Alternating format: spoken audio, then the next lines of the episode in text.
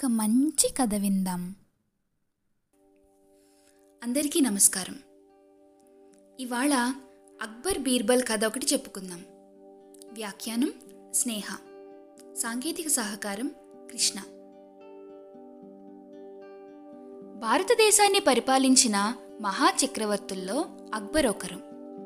అక్బర్ దర్బార్లో చాలామంది మంత్రులు ఉండేవాళ్ళు ఉన్నవాళ్ళందరిలో బీర్బల్ చాలా తెలివైనవాడని ప్రసిద్ధి.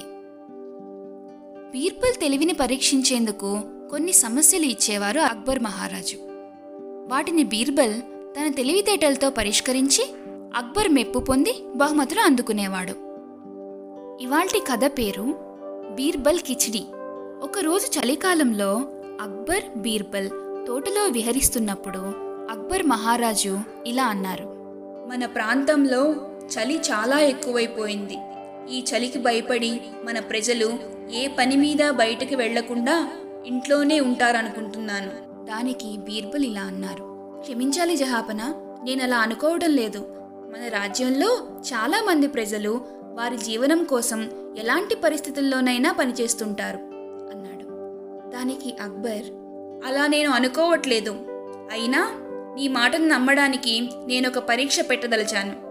ఎవరైనా ఈ యమునా నదిలో మెడలోతు వరకు ఒకరోజు రాత్రంతా గడిపితే వాళ్ళకి వెయ్యి వరహాలిస్తాను అని చెప్పి చాటింపు వేయించాడు.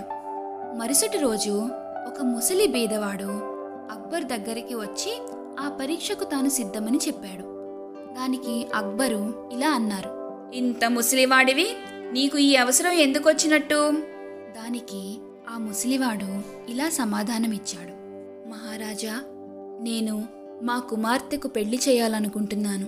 పెళ్ళికి ఊరి జనాలందరినీ పిలిచి భోజనం పెట్టి మా అమ్మాయికి నగలు పట్టు వస్త్రాలు పెట్టి ఘనంగా సాగనంపాలన్నదే నా కోరిక.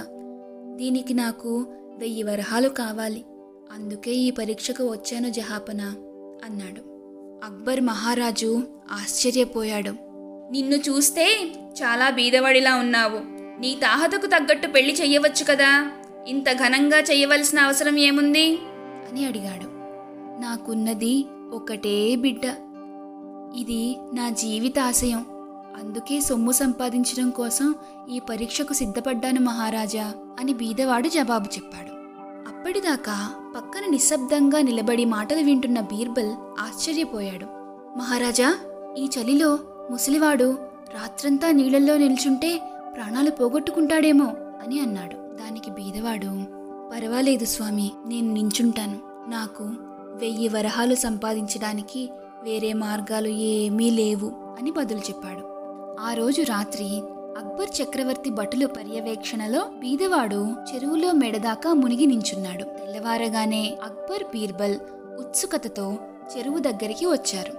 భటులు బీదవాడిని నీటిలో నుంచి బయటికి లాగారు. బీర్బల్కి చాలా ఆశ్చర్యం కలిగింది. ఇంత చలిలో రాత్రంతా ఎలా నీటిలో నిలబడ్డావు? అని అడిగాడు.